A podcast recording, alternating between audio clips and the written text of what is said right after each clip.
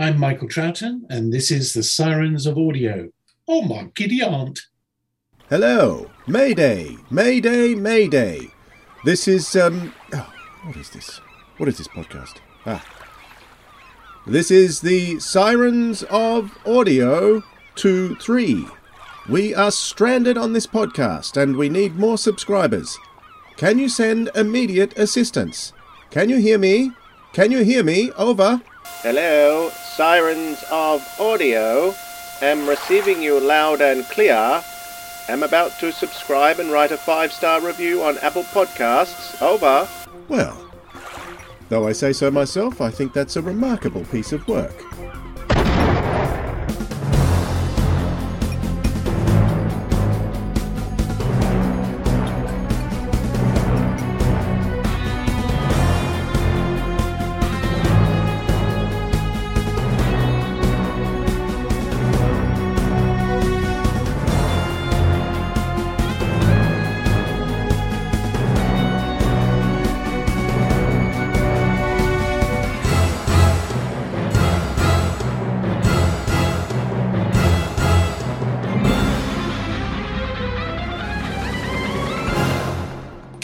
Audiophiles. This is the Sirens of Audio, the show that explores the universe of Doctor Who and the audio medium. I'm Dwayne. And I'm Philip. G'day, Dwayne. G'day, audiophiles. G'day, Philip. You're looking rather happy there. What's going on with you? Ah, stuff, but I can't tell everyone. I've just told you. Oh, excellent. We'll keep it a secret then. I'm sure everything will become clear. Uh, oh, no, in due course. going out? Saturday, Sunday. No, it's okay. Uh, It'll go. It'll go out on Sunday.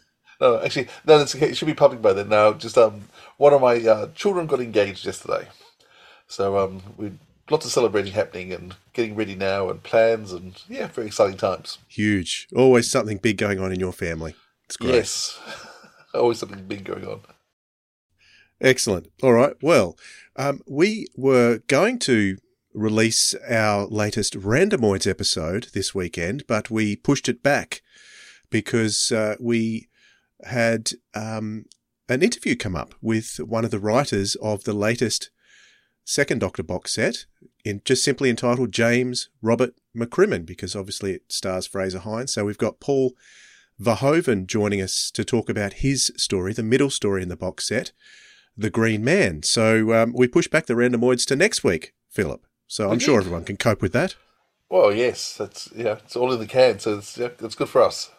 And it was yeah, when it, when opportunity comes up to chat to an author, you take it up, and Yes. especially, especially an Australian author. So we're very excited to have a Aussie in the stables. Absolutely. Yes, that is always an exciting thing. Now, before we do what we normally do, Philip, I'd like to just um, take a couple of minutes just to read some of the some of the comments that have been coming up on our, particularly our YouTube channel, but we actually got an Apple Podcast review come in as well. Oh, this person should be praised. There's nothing as good as an Apple Podcast review. Yes, we want more. We want more. If you're listening to us on audio, please jump over to Apple Podcasts and give us a a five star review. We love them. It makes a huge difference to people finding us, so please do it. Yeah, this is from Oscar Noodle, and he gives us five stars. Thank you, Oscar. He says, uh, You won't find a better Doctor Who interview podcast out there. Well, that's high praise, because there are a few of them, and uh, I'm, I'm chuffed that he thinks that. Yeah, well, I think we are pretty blessed with who we get to speak to. Makes it Yeah, much not wrong. easier. Yeah, absolutely. All right, I'm going to jump across to some of the comments from our YouTube channel now. I've started clipping some of our episodes and putting them out, and those shorter clips, people's attention spans seem to be uh, a lot more suited to uh, five to ten minute clips, and they're going great guns. So I've got playlists going get, on the YouTube 15 channel. seconds, that would be really going going well. That's Yeah, well, I've got some. I've got some shorts out there, but there's only so much I can do in a week. But yeah, the shorter clips are, are going great. So if you haven't yet subscribed to our YouTube channel, please do so. Click the notification bell, and you won't miss out on any of these uh, episodes, the longer form episodes, or the clips that I'm making. Uh, I released a, a clip from our Bonnie Langford interview, and uh, you're going to like this one, Philip, because uh, Charlie Greyfriars left a comment. He said. Uh, Sirens of Audio, I don't follow musical theatre, but you and Bonnie chatting about it was a joy to listen to. Of course it I was. saw I saw Bonnie twice in Peter Pan at the Aldwych Theatre following her casting in Doctor Who, and she was spectacular. Briefly met her after, and she was so lovely, especially after two hours of flying and singing. The crap she got from corners of fandom was appalling. For all we love Doctor Who, etc., it's still a job for the people doing it. Uh, I hope you get the chance to meet her in person and continue your chat. In fact, you must come over. That's a demand there from uh, Charlie Greyfriars, Philip. You've got to get over to the UK. Well, uh, can I say I'm desperate to get over? It's been way too long. So I'm hoping next year I'll make a trip over. Yeah, so thank you for that fantastic comment. And it, it, there was quite a bit of musical talk that I think I cut from that episode, wasn't there? Oh, you're slack. Oh, there's, I know there's someone else we interviewed very recently who we spoke a lot about musical stuff, and you cut all of it. You slacker. Did I? I Who was that? Indeed. um, ah, who um, oh, from um, Stephen Sondheim's Passions. Oh, it wasn't uh, Glen McCready. Glen McCready. Was it really? Did I cut it all? I think you cut all of that conversation. It's just Anyhow, I do know we're not a musical podcast, but yeah, it's one of my extra Well, music is a form of audio, so you know we can we can cross that line from time to time, from time to time. Gee, thanks. Okay, I, I clipped um, uh, uh, one of our interviews with uh, Jon Culshaw, well, the only interview we've done with John Jon Culshaw, and um, it was on recreating iconic voices for for Big Finish. And uh, during that clip, he does voices for the Brigadier, the Third Doctor, the Fourth Doctor, the Ainley Master, the Delgado Master. Uh, are they the only ones he does? He might he might do some more, but there were lots and lots of comments. That has been probably our fastest um, growing in terms of views video ever on the channel, and people are still uh, enjoying that clip. It only goes for about ten minutes, so I think ten minutes is the is this is the uh, time frame that we need to go for, Philip. The sweet spot. That's that's the attention span of, So uh, of most people. episodes should be ten minutes. Is that what we're saying? Ah, no, we'll keep doing them the way we're doing. I'll just keep. I'll just keep clipping them. Um, uh, we have a comment here uh, from A.G. Partridge, and uh, this person says, "Closing my eyes and listening to Jon Culshaw do these voices, it brings these people back to life. What a talented chap he is!" And I can't agree more. He, Uh, it, it never ceases to amaze me. Yeah, and I, I often just listen to things now. and Can't believe it's not the actual actors. Okay, we'll skip to another comment. Uh, this is this is a comment left by Will Hadcroft, who we've had on the show. He's an author of one of the BBC audio releases, and uh, this was from a clip that I took because I'm also just not taking clips from just interviews, but also our rabbit hole topics. Slowly, slowly but surely, I'm going to put them into their own playlist on YouTube because people may find that interesting. Um, and he says on the clip that I called Secrets Exposed What You Didn't Know About the Sirens of Audio, he says, uh, impressed by Philip playing and teaching music, hidden talent, say. So people are interested in that kind of stuff. There you go. It wasn't that hidden. I just had it come up. here. People know me. Yeah, If you'd listened to every single episode of the Sirens of Audio, it has been mentioned before. So- probably. I think I just keep telling the same stories over and over again.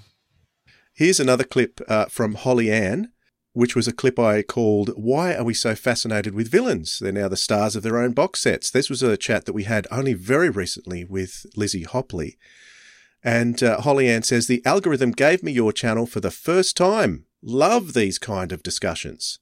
And that was one of our rabbit hole topics too. So, going to keep doing that. Um, well, hopefully every every couple of days we'll release a clip of something. So if you're into that kind of thing, if you want to keep up to date with with us and just catch little clips of us instead of the longer form stuff, you can do that via our YouTube channel. It's at Audio Sirens. Our handle is the same wherever you go on all of our socials, including YouTube. So uh, just thought I'd share some of those uh, clips and uh, some of those comments, Philip. Yeah, thanks for doing that. I hadn't heard some of them, so it's good to hear. Excellent. All right. But before we talk with Paul Verhoeven about his story, The Green Man, do you know what, Philip? Has it got something to do with more shorts or something? I don't know what, Dwayne. We have to jump down the rabbit hole. Let's go.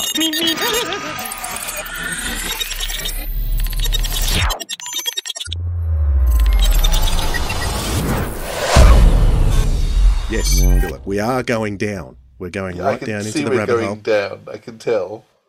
And because this episode is a second Doctor uh, centric po- uh, episode.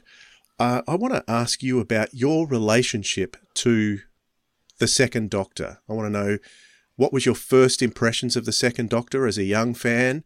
Uh, where did you first read him, hear him, or see him, and how has that uh, love of the Second Doctor grown over the years? Okay, well, I would always say Second Doctor is my favourite Doctor. And he was my favourite Doctor from very early on. So when I first watched, started watching Doctor Who was Tom Baker on repeat, then went to Jon Pertwee. But in no time whatsoever, we came up with the Three Doctors. And so my first experience of the Second Doctor was the Three Doctors. And I just loved Patrick Troughton. Like, he was so funny. And this Doctor, I just, everything about him I loved.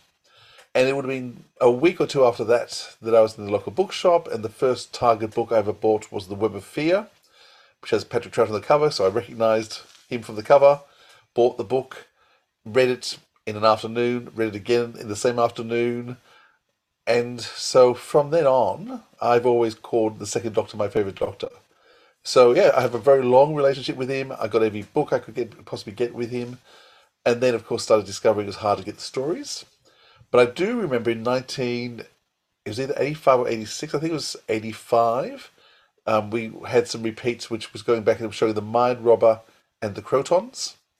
And I demanded that my parents bought a VCR machine for those um, because up until that stage, because you know we, we watched Doctor every night, but these Patrick Troughton shows, I thought they may not come back again. And we bought, you know, the, the same day we bought the VCR machine, the first episode of The Mind Robber went on. And so I taped Mind Robber and Krotons, and they became my most watched videos, which I watched over and over again. I still have them. Actually chucked out all.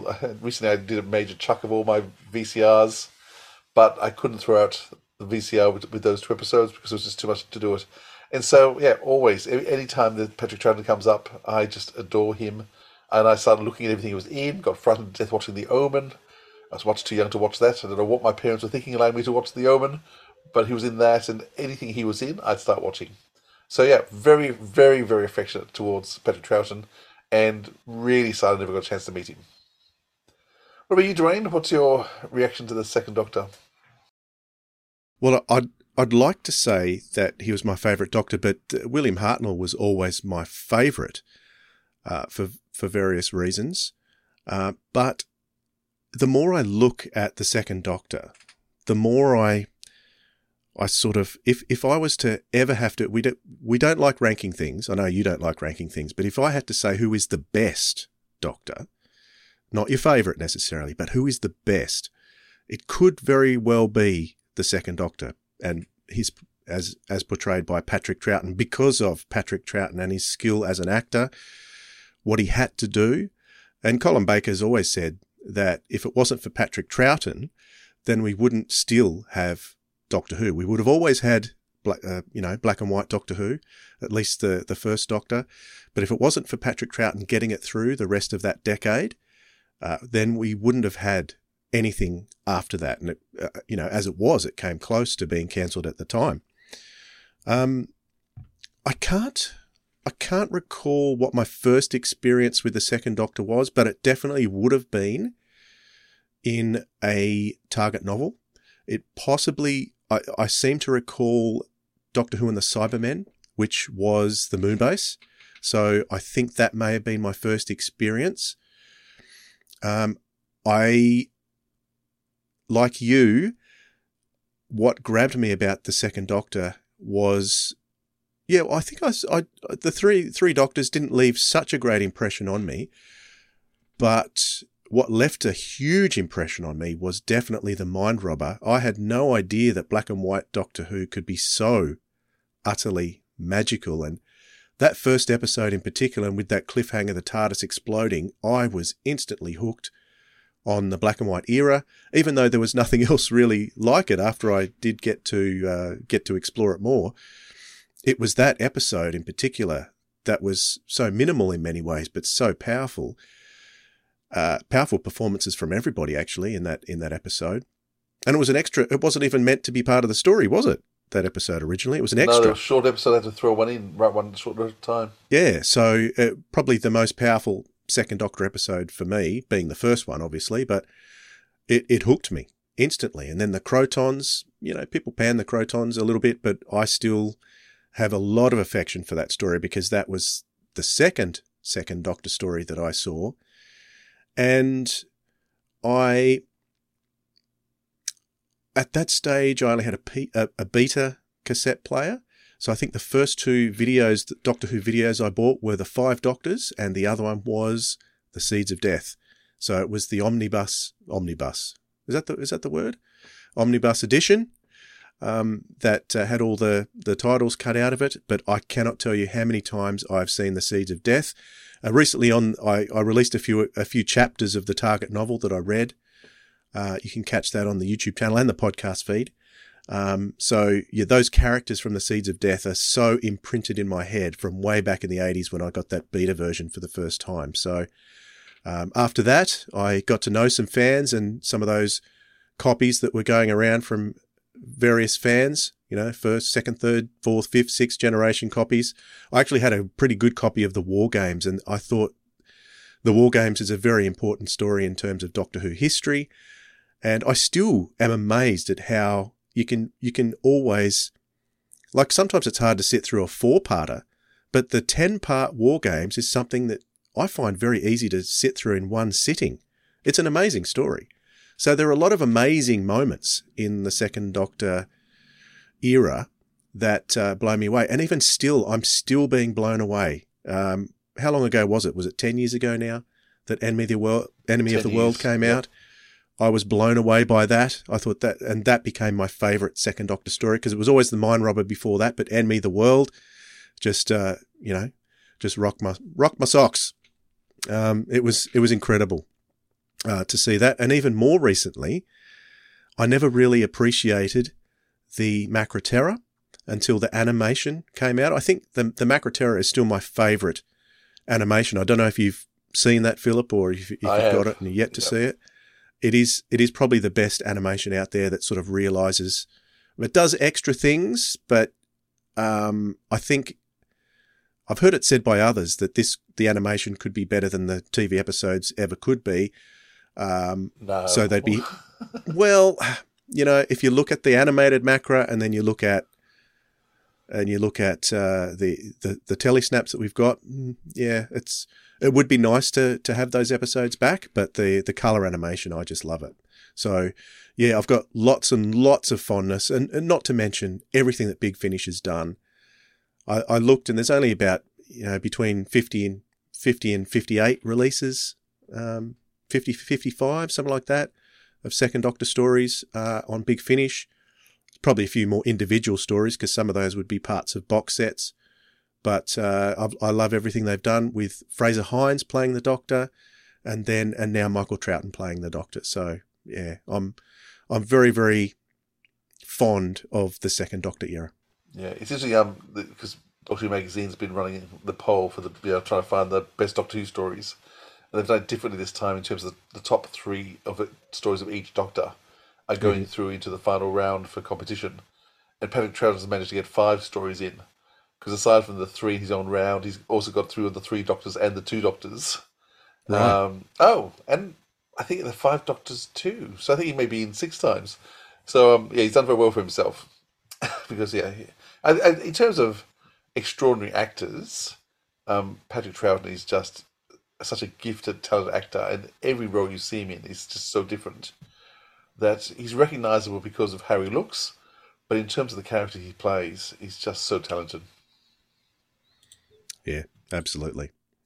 So that's just a, a, a few little thoughts I wanted to get from you on, on the second Doctor and your relationship to him. So uh, we will scramble Oh, up. By the way, I've got, I've got a signed print of the moon base behind me. Not sure whether you can see that with the glare. That Uh, one. No, maybe you can't see it. there, there is a bit of glare there. I- Yeah, sorry about that. But that's that's a signed print of the Target novel. Okay. Very good. Excellent.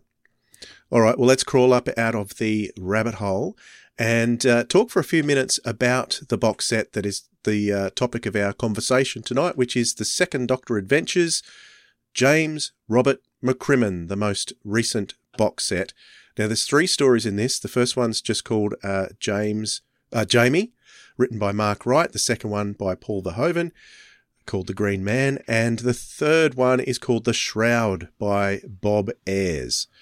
So I just want to get your thoughts on uh, the the concept of the box set. What were your thoughts when you saw the cover and the the older Jamie, and what, what your thoughts were when you what you thought might have been coming? The previous Second Doctor box set I was really excited to get to, which is the Beyond the War Games. Um, the biggest disappointment was just the fact there's only one release a year. So I have Absolutely. been hang- I've been hanging out for this because the Beyond the War Games was an, was an exceptional box set and one of the, the highlights of last year's releases. Brilliantly done, brilliantly conceived, but missing Jamie, and I did actually miss Jamie in the box set. So knowing that Jamie was going to be back and having him on the cover, and in fact it's more than that. The whole box is named after him. The first story is named Jamie.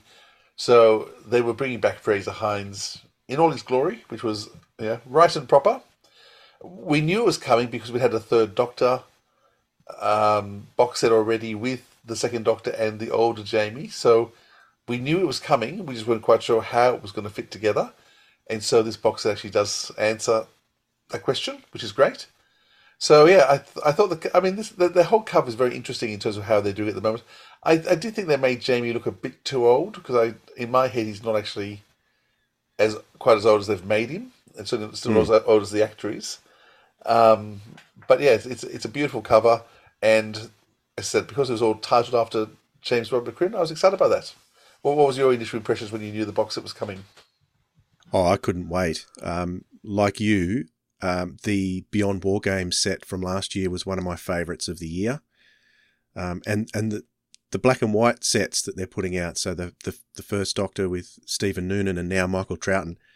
For me personally, these are my most anticipated ones. The the care that they take in recapturing the era, but not just recapturing the era, but adding something extra special on top, um, is is second to none. It, I, I think the quality of these sets is is probably the best uh, Big Finish is doing, and that's and that is uh, a high a high mark to exceed because pretty much everything they do is of a very high standard. So I think I think it's very much a tribute to both Nicholas Briggs and Mark Wright, who have Yeah. taken ownership of these box sets, and I think Nicholas is Nick has held hold on to this very tightly in Yep. terms of what he believes and what his his vision is, and Mark Wright obviously has that captured too, and you know, I think you know Mark wrote a significant story in the first box set, and again wrote the first one in this box set. So Mark is driving the, the vision in terms of the writing.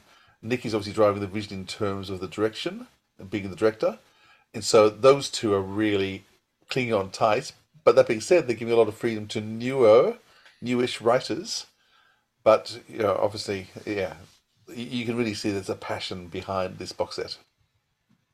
absolutely, and not only that, the the music in this is is sensational as well. So Toby Hrycek Robinson does the music in these, and it's different for every story. And something else, who who was it was Nick that's the director, isn't it? So I think it's the director that puts the trailers together. I know Nick likes putting the trailers together, and he tricked me because he put certain elements that were flashbacks, flash flash forwards in the trailer that that made me suspect certain elements were being included in these stories, but they were just flashbacks at the time. So I think it was a clever way to get me in and get me excited. Uh, But I wasn't disappointed when those when those elements didn't turn out to be there because there were other elements that uh, that that made it just as special. So the what was interesting about the first story, Jamie, was that Mark included elements from some of the novels. So there's various timelines that are that are referenced throughout this story, and he's gone back to the novels. So in a way, I was a little bit disconnected from this story because I wasn't really a fan of the novels, but I love the way he did this because anyone who did follow the novels and enjoy reading those novels would um, would know what was going on. Um, you don't have to know the novels to to sort of get the sense of what's going on, but if you did know the novels, that would be an extra, you know, an extra piece of icing on the cake that makes this story extra special. Yeah, I mean, I had no idea there was novel references in this until I listened to the extras, and it it, it meant nothing. It was, there's nothing detrimental, but by not knowing that that, was there, uh, and so yeah, as, as you say, for, for those who do know the novels, it's a nice nod, and yeah, there's often things I listen to that I I recognize where it's come from, or a bit of a nod to something else, which I smile at. I mean, there's you know, there's certainly a story in this where you know I recognised the movie that, that was being looked at and being you know honoured um, by the style. But if you don't know the movie, it doesn't matter because the storytelling is good enough. And so that those novels, that novel stuff may have been there. I didn't know it. I didn't know what the novels were, but I enjoyed the story enough. But it was that extra element for people who do love that thing. So, speaking of um, movie references, the the second story, The Green Man, uh, is openly a homage to um, to uh, Rear Window. Uh, but did you pick up on that? Because you don't go into reading anything or or knowing too much about it before, but did you get a sense of that as you were listening to the story? Def- definitely. So, Re- Rear Window is one of my favorite films. So, Grace Kelly and Gregory Peck. That's right, isn't it? I'm sure it's Gregory Peck. Um, J- James Stewart. James Stewart. Sorry, yes, of course it's James Stewart. James Stewart and Grace Kelly. Beautiful, beautiful film. Um, because the whole thing takes place in just his apartment in his room, but he can oversee other apartments, the ground and things. Um, and that has always been one of my favorite films. I, I remember watching that with my grandmother when I was very young, and I've seen it several times since. So when when it started and the situation was put with the doctor with his view, I immediately went there, and, and the more I listened to it, the more thinking, oh, I can, I know what's going on here. Um, yeah, that, that homage was, was clear. But once again, you don't need to be an Alfred Hitchcock fan and see in Rear Window to be able to appreciate what, what Paul's done in this story. No, absolutely. You, you, you definitely don't. Um, what I enjoyed about this one is one of those very tight, very small cast stories.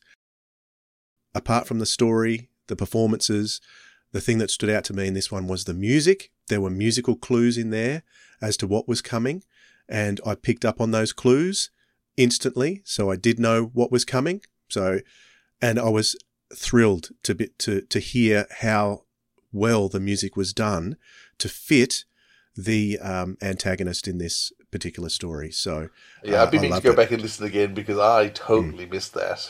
So I Did need? To go, I need to go back and listen because I still don't believe you. So I, I need to go and confirm. I'm, I'm sure. I'm sure you would be for me You, you don't believe me? Well, you go just- back and listen to I, it. I'm just, I'll- just don't know how I missed it so totally. But I it- obviously listen, did. listen to the first first five minutes. It's in there.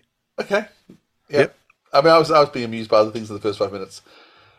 Other things I wanted to say about Jamie, which we, I didn't get a chance to say, was just in terms of I thought it was really great to find a way of introdu- reintroducing Jamie in the older self that was logical and made sense and was believable, but also introduced a bit of pathos and um, sadness around the character. And it's, it's it's interesting to see the whole box set. Actually, it's like the last box set.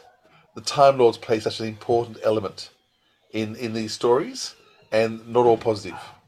I'm glad you came back to that because um, it is worth mentioning that yes, it is a very satisfying, logical reason uh, to to get Jamie back into it. It's just not for the heck of it. It's it's not strange like it was in the Two Doctors. It doesn't really because the Two Doctors doesn't really fit in anywhere. Yeah, But w- uh, they've left it- Victoria, not left Victoria behind on the station, they'll never get back to him with the way the Doctor flies the TARDIS. Very, very, very, very strange. Although you know, so it's a lot more logical than than that. Let's put it that way. So Yeah. uh, well done to to Nick and and Mark Wright for that. because it's a superb cast. It's hard to tell because I hate this website that they combine all the people together. Um, but from the first story, if I got it right, Daisy Ashford, who of course we know, know mainly now from playing Liz Shaw. Um, Daisy is just marvelous in it, and the other person who Doing the Scots, the Scots accent. And Glen McCready, who is always is yeah excellent. So th- those are just two people I noticed in that first story. But there was a very large cast in the first story. Um, though Yes. I'm enjoying who's the um who's the time lady Raven, isn't it? Emma Noakes. Yes, yes. I don't like her. So she's doing. I, I think the, the actress obviously doing a, doing a good job then. Yeah. because I, I really do not like that character. It's, so I think yeah, that's a good actress because I'm really not liking it at all. So there's a there's there's a, there's a lot of time. But you're liking not liking her. I'm liking not liking her. She's doing a Yeah. good performance because I don't like her. Yeah. Um, so yes, I'm, I mean, I'm enjoying Emma Noakes and her performance very much. So I think she's got a few other bits and pieces um, for Big Finish, some Tom Baker stuff. Um, yeah, she's, she's very talented. Absolutely. All right. Since we've talked about uh, the Green Man, shall we jump to to the last story, the Shroud? Yes. Now, once again, this had some lovely surprises in it towards the end. Um, It did. I, I don't particularly know Bob Ayres. I think he's done a couple of other bits and pieces. I think for Big Finish as well. Well, he he wrote uh, the Demon Song from the, ah, uh, well, that was excellent. Hmm. Yeah, Yeah. Okay. So it hasn't been and he's the brother of he's the brother of Mark as well. Marquez. Hmm. I didn't know that. There you go. there you go. Okay. Um, all these little bits of trivia you learned along the way. So yeah, I really enjoyed the Shroud again too. There's some clever little twists in it. I, did, I didn't see the twist coming, which was nice. Um, didn't fully understand what the Shroud was till on, on- the end. It explained on the end, but lovely layers, lovely characterizations. The Jamie's Jamie's just so loyal and innocent. I just Frazer plays him so well. And actually, while I was talking, I, Michael Troughton even better now than the first box set, and it's getting to the point now I cannot hear not hear Patrick Troughton in him. He just sounds so much like his his father. Well, you should because Patrick Troughton is in him, Oh yes. um, literally. yeah, but I mean, it, it's hard to tell until actually Patrick Troughton do the performance because Yeah. he's even better now, even more mannerisms. I'm trying to work out what it was. In certain ways, he goes up at the end of sentences, the way he, you know, gets excited at the end, um, and, and does does the sort of lift, which is what which is what his father always did.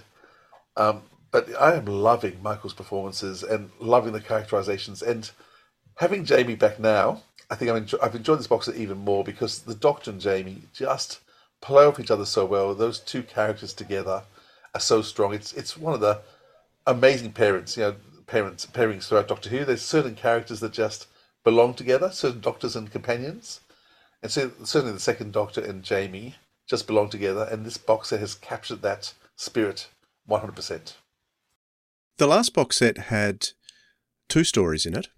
This one's got three, three two-parters. What What are your thoughts on on that? Do you prefer the to have more stories with uh, fewer parts, or You know the answer to that already.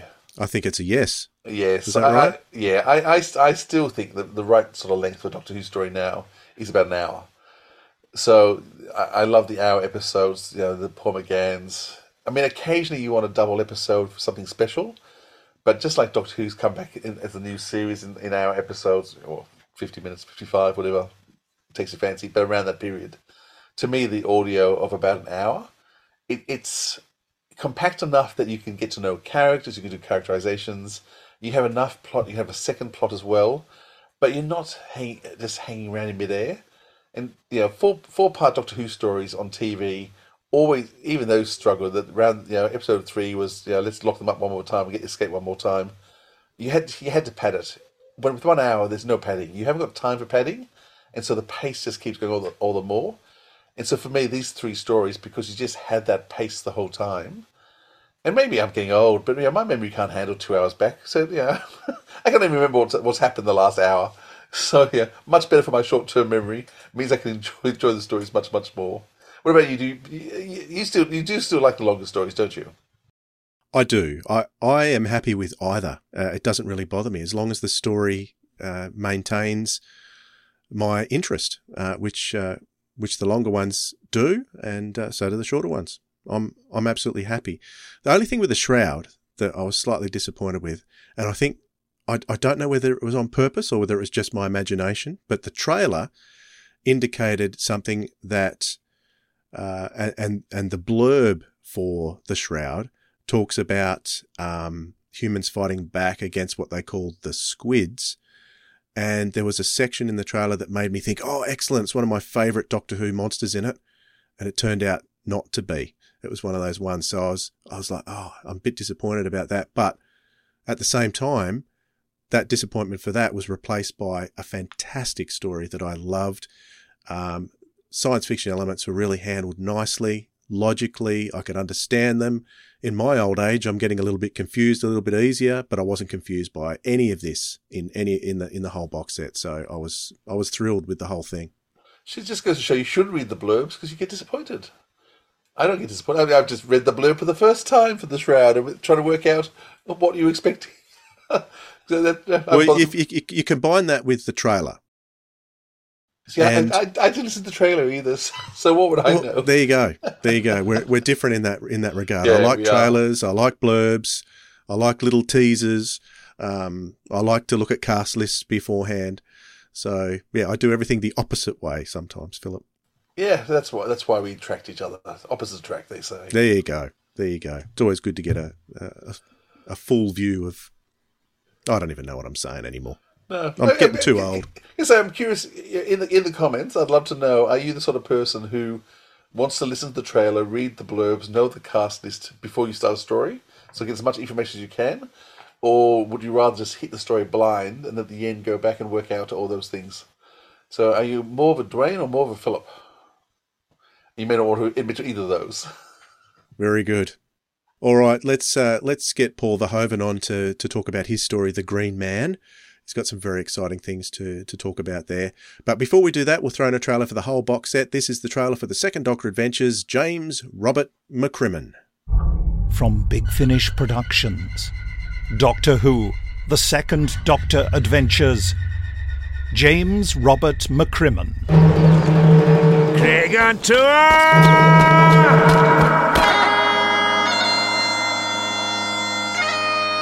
Be silent for James Robert McCrimmon, Laird of McCrimmon.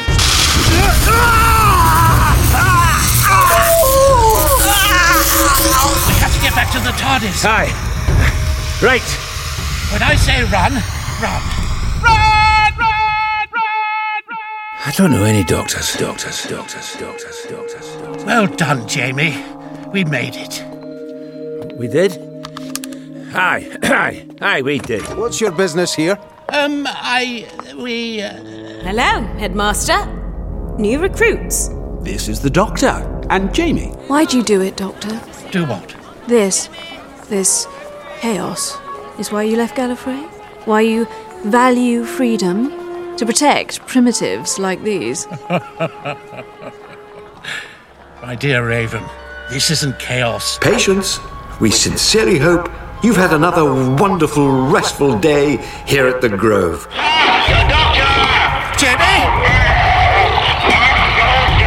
You know the evil I have fought out there in the universe. More than you'll ever encounter in your cloistered Time Lord life.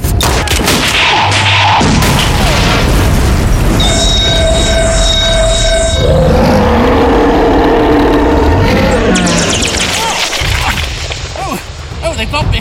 Orbital scanners calibrated to detect temporal energy signature. Am I being processed? I'm not a cheese triangle, you know. This whole system will have to be placed in a time loop, effectively removed from existence. A fresh faced Jacobite piper in the aftermath of Culloden. No! Who stepped aboard the TARDIS without a second's hesitation. Stay calm, Jamie, stay calm. Woo! How long have I been here? You don't remember? I, I don't remember much about anything. In some ways, seeing all this, the, the console, the, the wee circles on the wall, it, it feels like no time has passed at all. But in others, It's been a lifetime. aye. Doctor, I'm as stealthy as a wee fox. You honestly think I'd just wandered into people and. Wow. I thought you might say that. And I wouldn't have it any other way.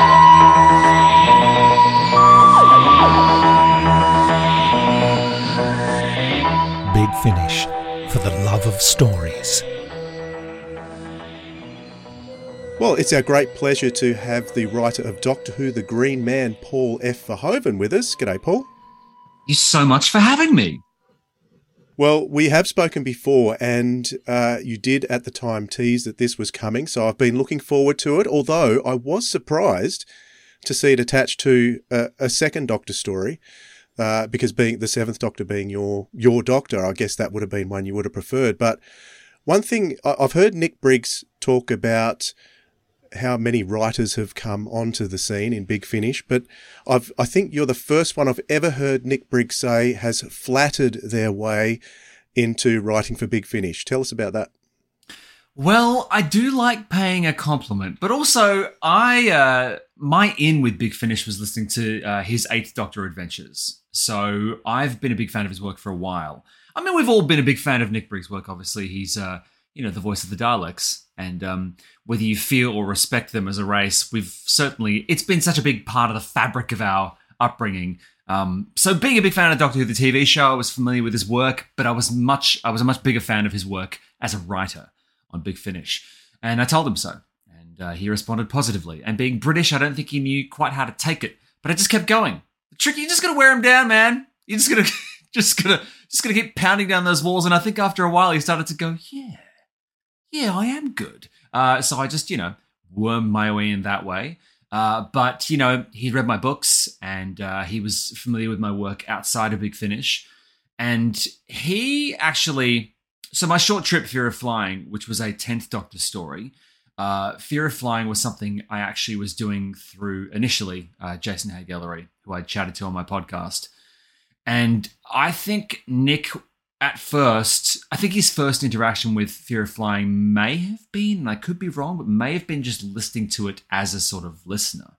Um, and I think that combined with the flattery probably helped create a sort of, you know, like a like a mouthfeel around me, which uh, which got me the gig. You talk about needing lots of flattery. I mean, I, my experience is most of the writers we speak to don't realize how talented they are and need lots of ego stroking. Are you a writer that needs lots of ego stroking? Or are you confident with who you are? I don't need it, Phil, but I like it. I certainly do like it. Uh, the thing, the thing I've realized is, typically speaking, I and being a writer, I'm quite biased, but I think the writer is it's where the story starts. It's really where the story should finish. I mean, you know, I'm an author. I, I think I think the writer is a crucial part of the story, but because we are dealing with a forward facing product, because we're dealing with a franchise, oftentimes the writers are, you know, if they're doing their job well, you rarely notice. It's, you know, you, it's, it takes a very specific type of person to find the writer and tell them what they thought. As a writer, I try and do this as much as possible. And doing this, uh, this anthology, one of the first things I did was reach out to the other writers and just go, hey, I see what you've done. I really appreciate your work.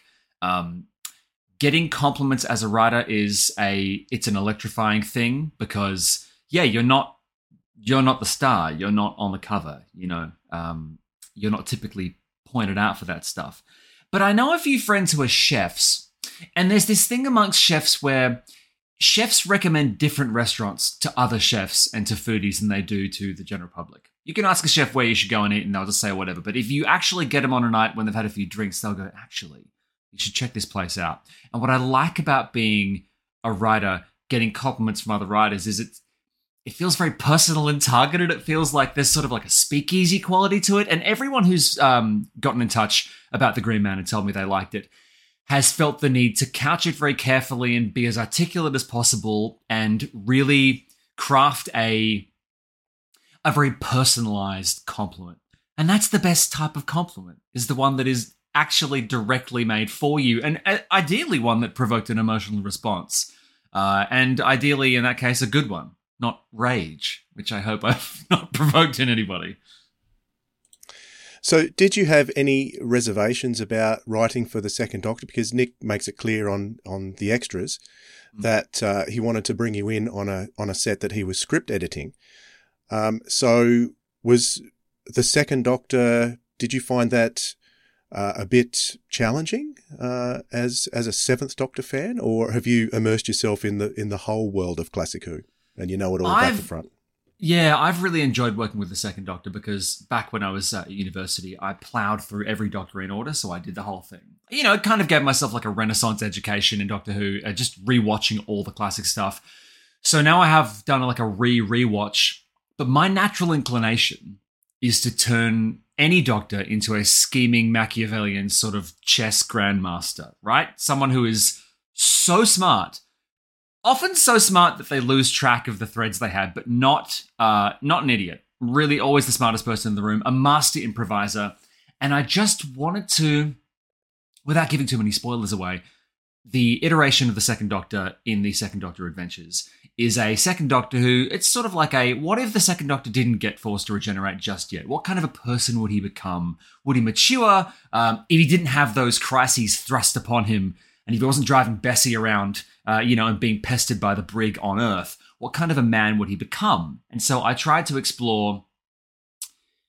I tried to explore a modern ish version of him at times, but also tried to kind of push him past his limits So it's not so much that I felt restricted with the Second Doctor, it's that I enjoyed the challenge of having to write a slightly different, slightly evolved version of the Second Doctor.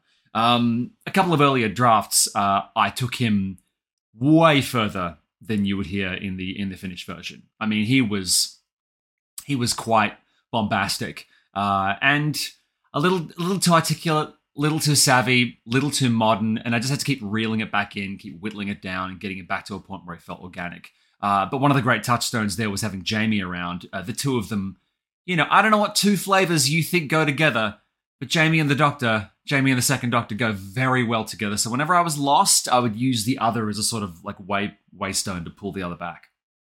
Were there particular stories you went back and watched to get your mind into this, or did you just have your overall impression of the second Doctor and Jamie? Weirdly, actually, the stuff that was the most helpful um, was the first anthology in this series. Uh, primarily because I wanted to tie myself not just to uh, Patrick Troughton's Second Doctor, but also to his son's Second Doctor. And um, yeah, using that as a leaping off point. Weirdly enough, a lot of the animated stuff was a really good um, a good place to go for influences. But I found myself also worrying about relying too much on the visuals of the second Doctor as a sort of cosmic hobo. And I know that's the sort of de rigueur, like that's how he's referred to. Um, going off my memories and impressions of the second Doctor was where I began.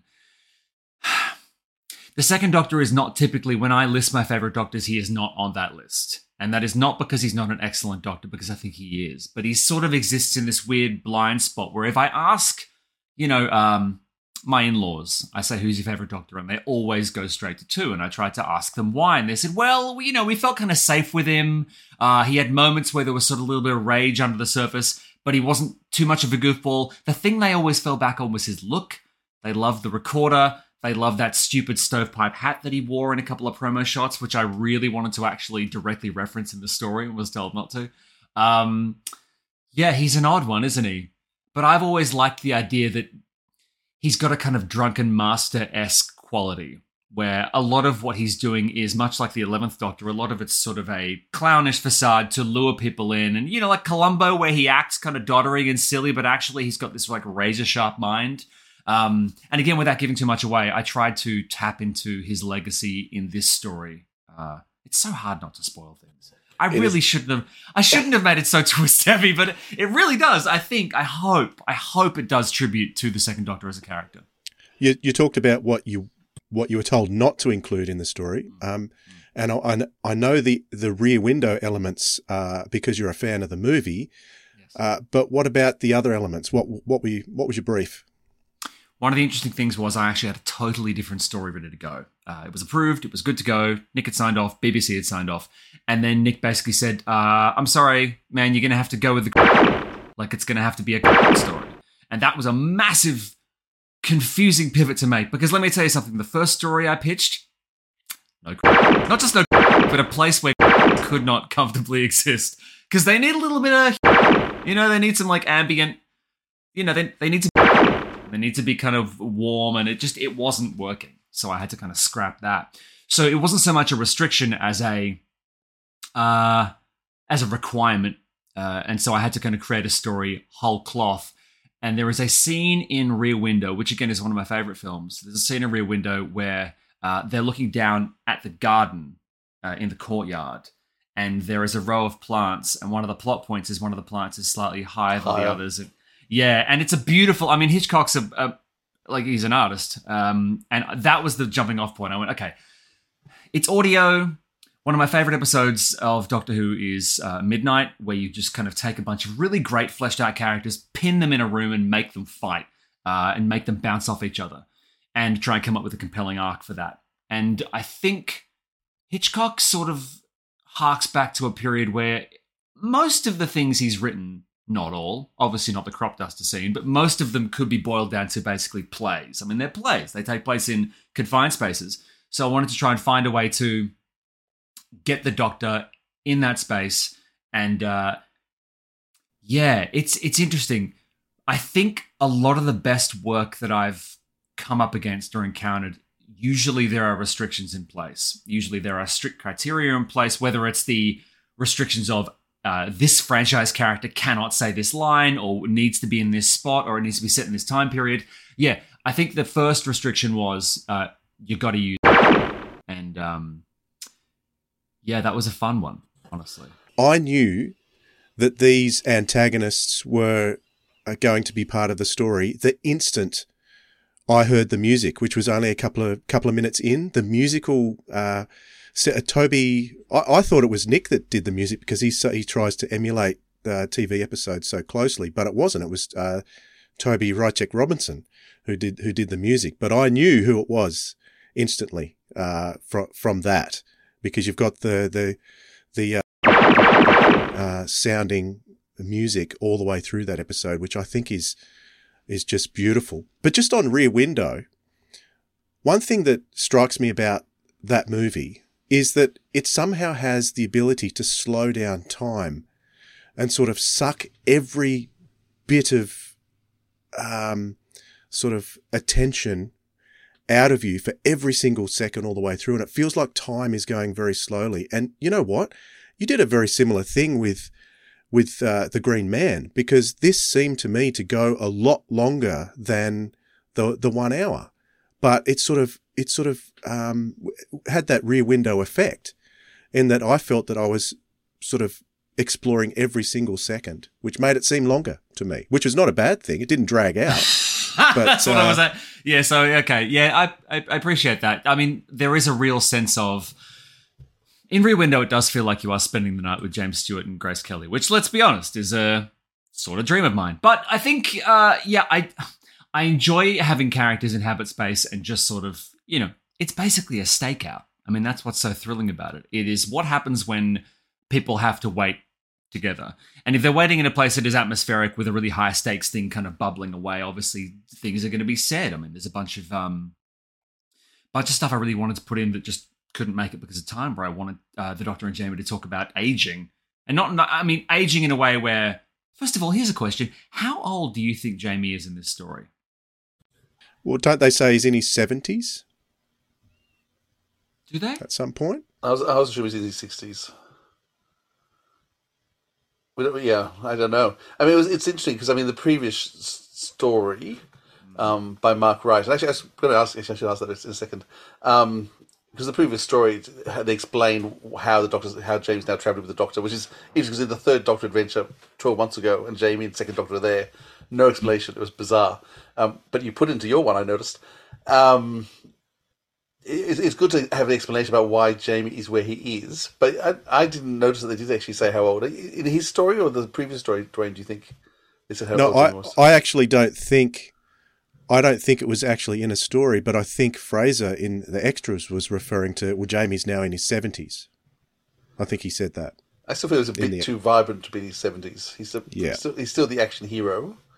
Yeah. Um, what was that? Um, what was action. What was that? There was a sixth story, uh, one where he was with uh, Colin Baker, and I don't. The two doctors. Uh, no one. Big Finish. I mean, there was a Big Finish story where. Uh, yes, there's a tri- there's a trilogy. He did three stories with Colin. The wreck, wreck of the Titan, Legend of the Cybermen, and one more. The one with Zoe. Remember.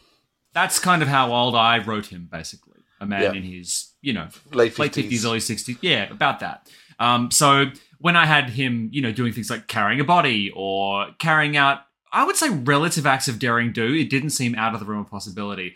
But I did sneak in one thing into the story, which now I don't know how contentious this is, but I had I had a bit of a long running beef with a bunch of friends of mine who were Doctor Who fans because uh, the Fugitive Doctor, uh, the Fugitive Doctor, chronologically, I don't think anyone has ever emphatically established exactly when uh, she does her doctoring. But the presence of a Hartnell era phone box TARDIS buried under the earth would imply that it's afterwards. But there's fans who say it's before. She's actually pre First Doctor.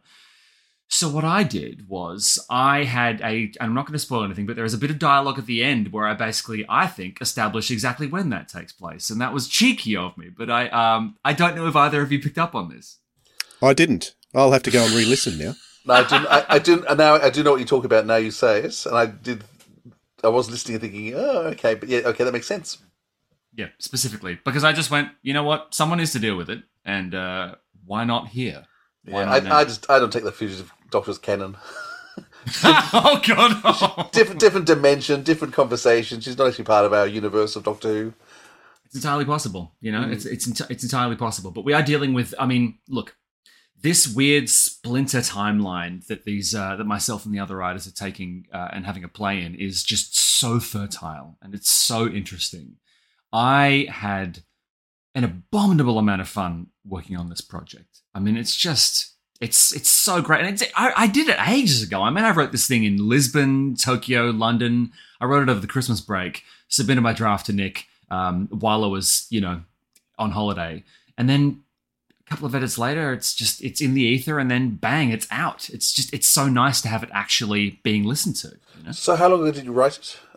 I wrote this around yeah around Christmas.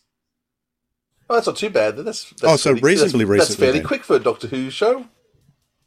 Yes, I'm starting to. I'm starting to realize that. The, the problem is because I have ADHD. If I do a thing, I want to have the instant gratification. I don't want to wait.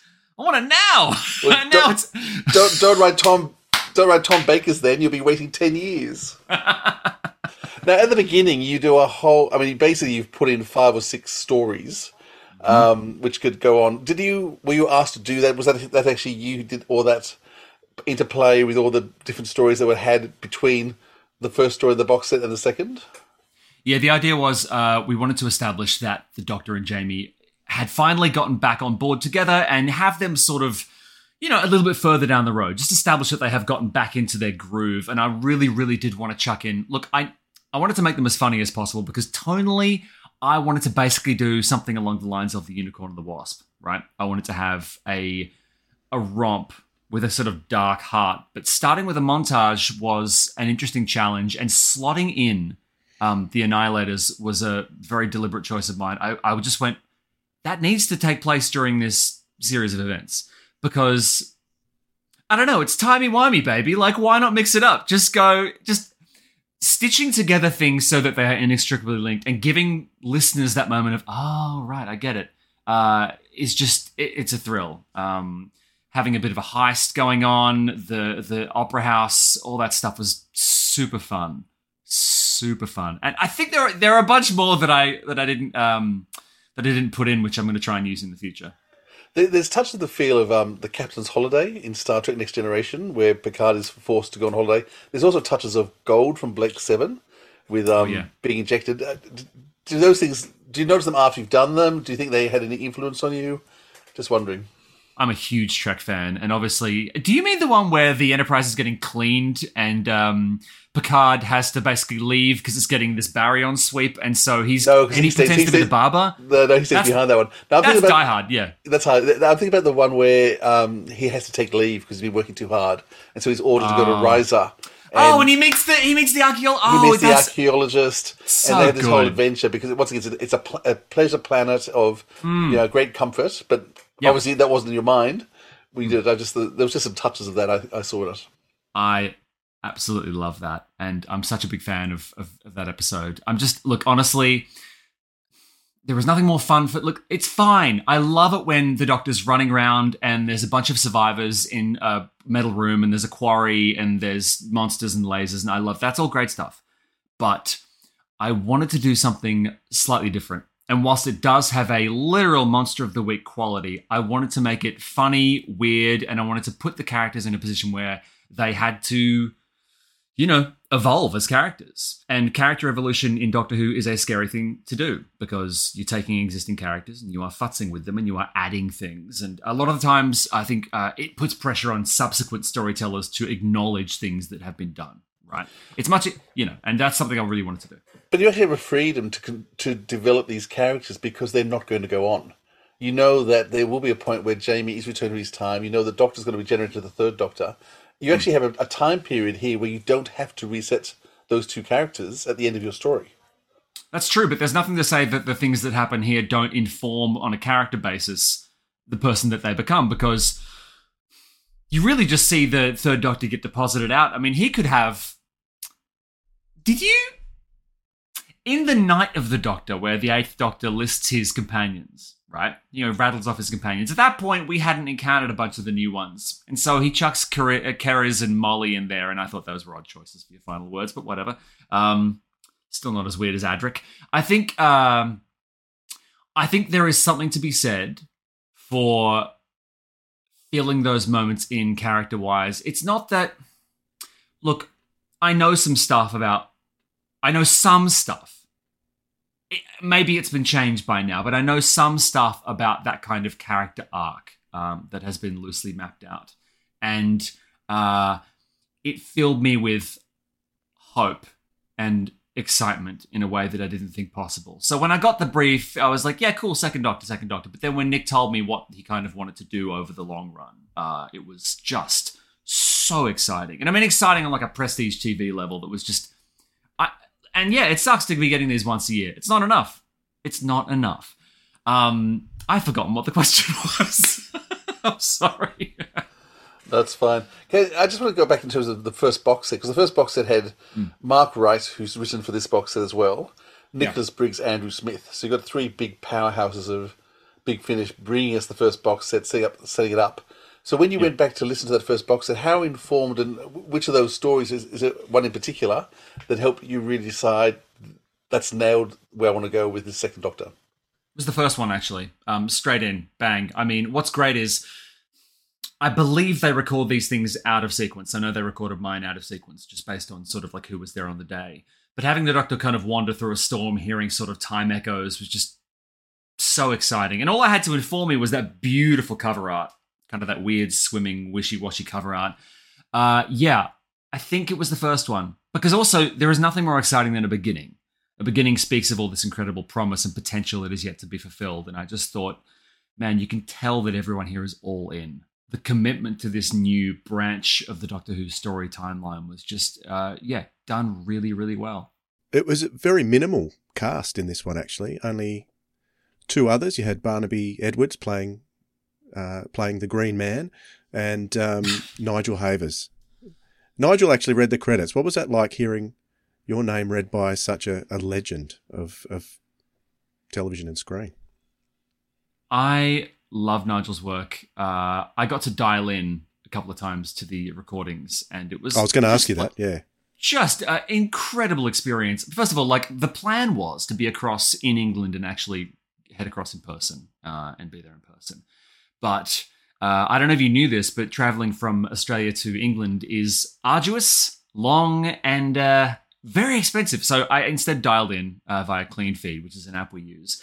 And I got to sort of listen to them kind of dicking around between takes, and it was just so intensely charming. But it was very intimidating because, you know, it's a who's who of of performative veterans just like nutting out your dialogue on the mic and sort of tooling around. Uh, hearing my name in the credits of anything is exciting, but hearing my name in the credits of things with the Doctor Who music in close proximity is just bone chilling. Like it's it's just such a career highlight. I'll be honest. Did they consult you at all during the recording as the writer? Uh, no, but that's because the editing process has been so rigorous. I mean, we've done quite a few redrafts, and I tend to write my stuff fairly. My in um in uh, scripting terms, there's a thing called bigs, which is just like the you know the big text that tells you what is going on, the kind of directive text. My bigs are quite big, so my bigs are very specific.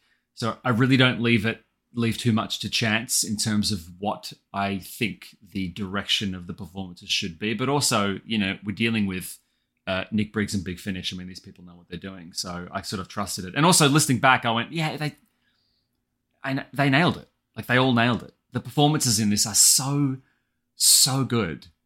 Honestly, it's it's just a real pinch me moment hearing your words come to life. You know. Oh, I bet it is. I bet it is.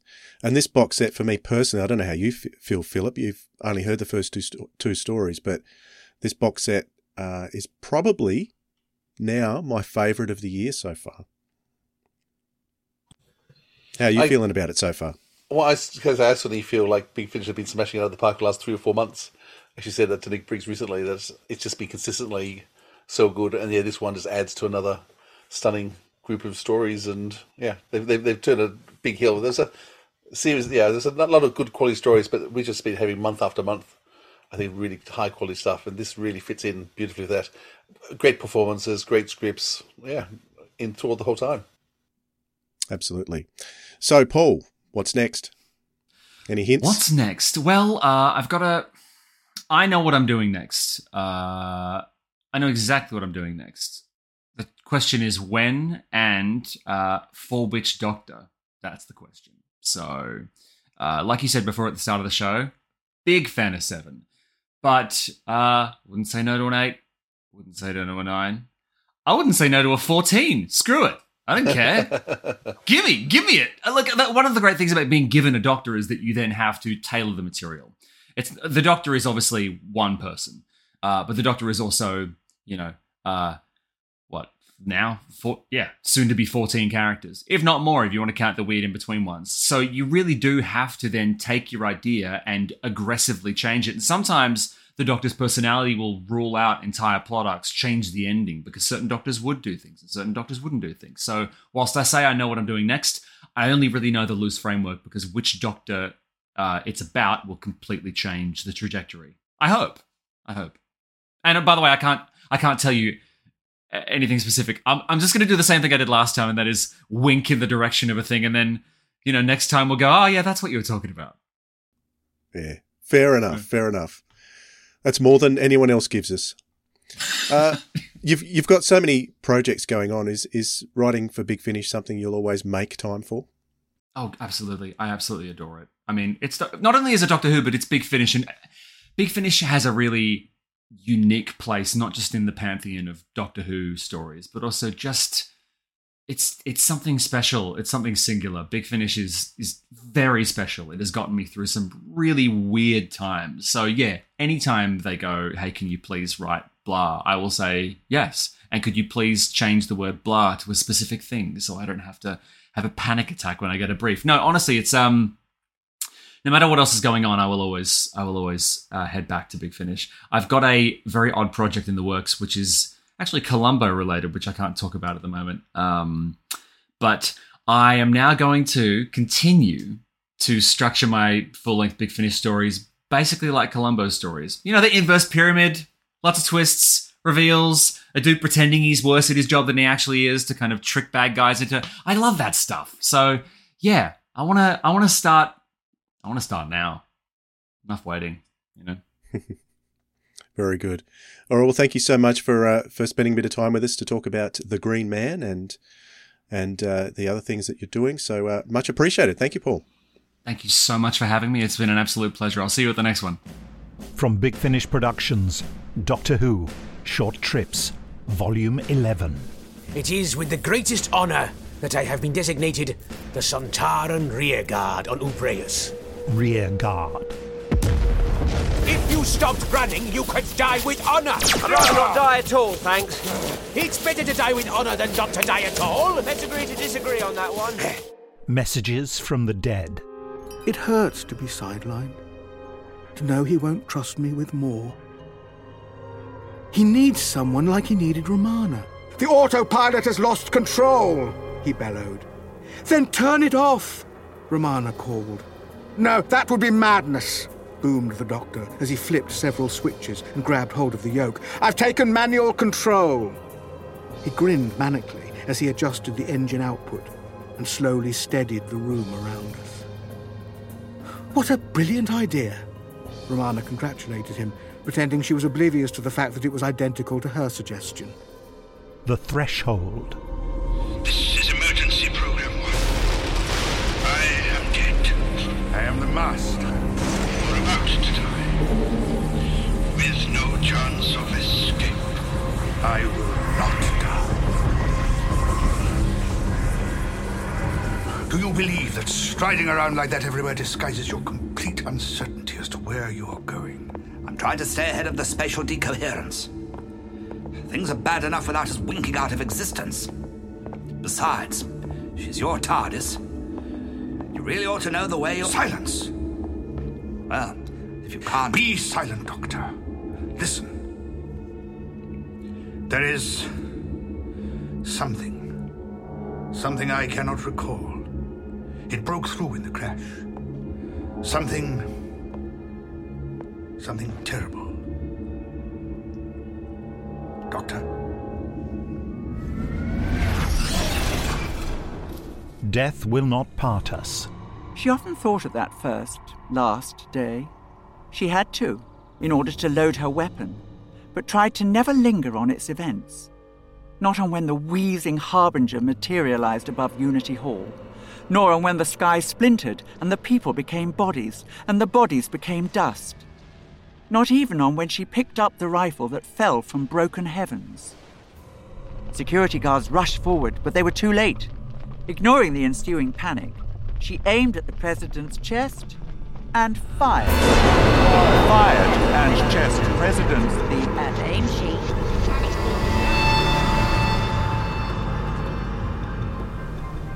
Fear of flying.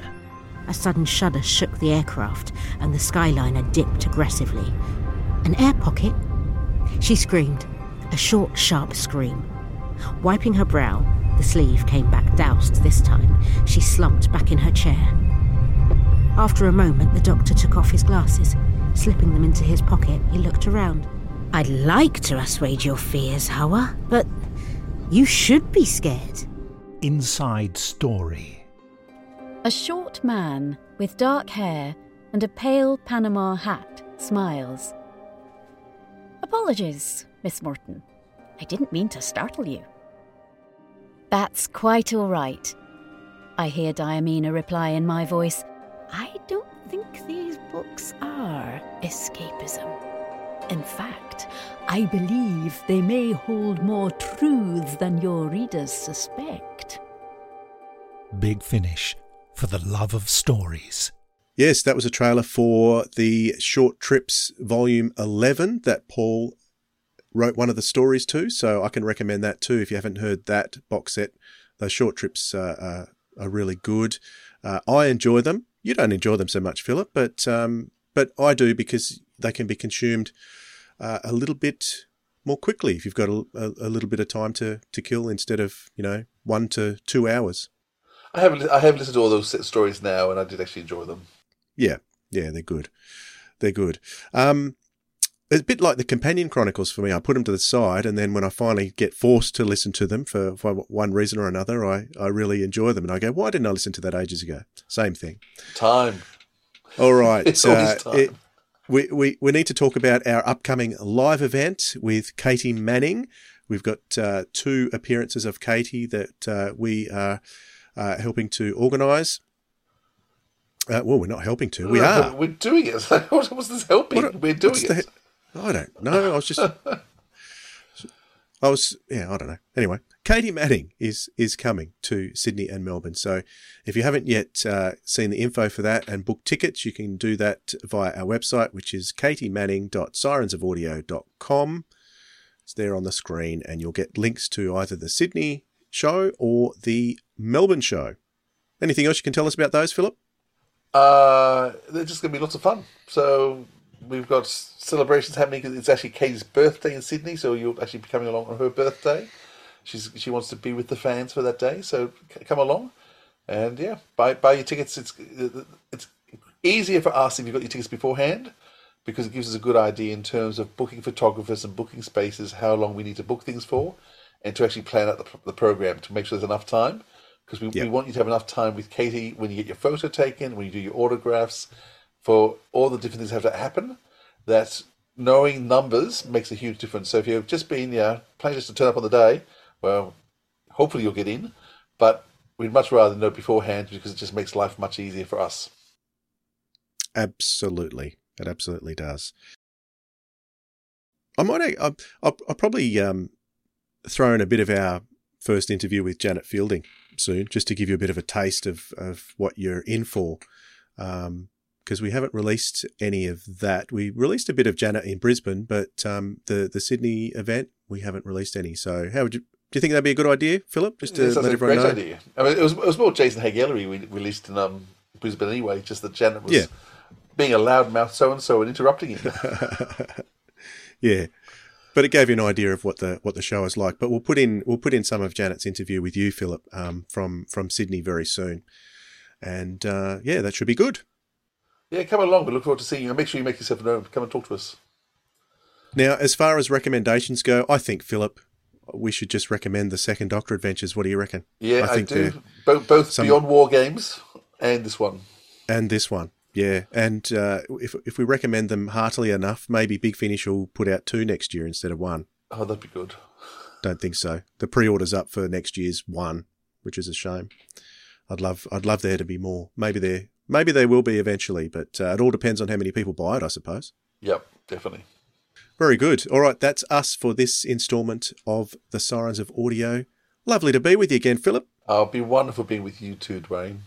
Oh, thank you very much. Now you can get back to your party with your family. Uh, they've all gone now. Well, half of them.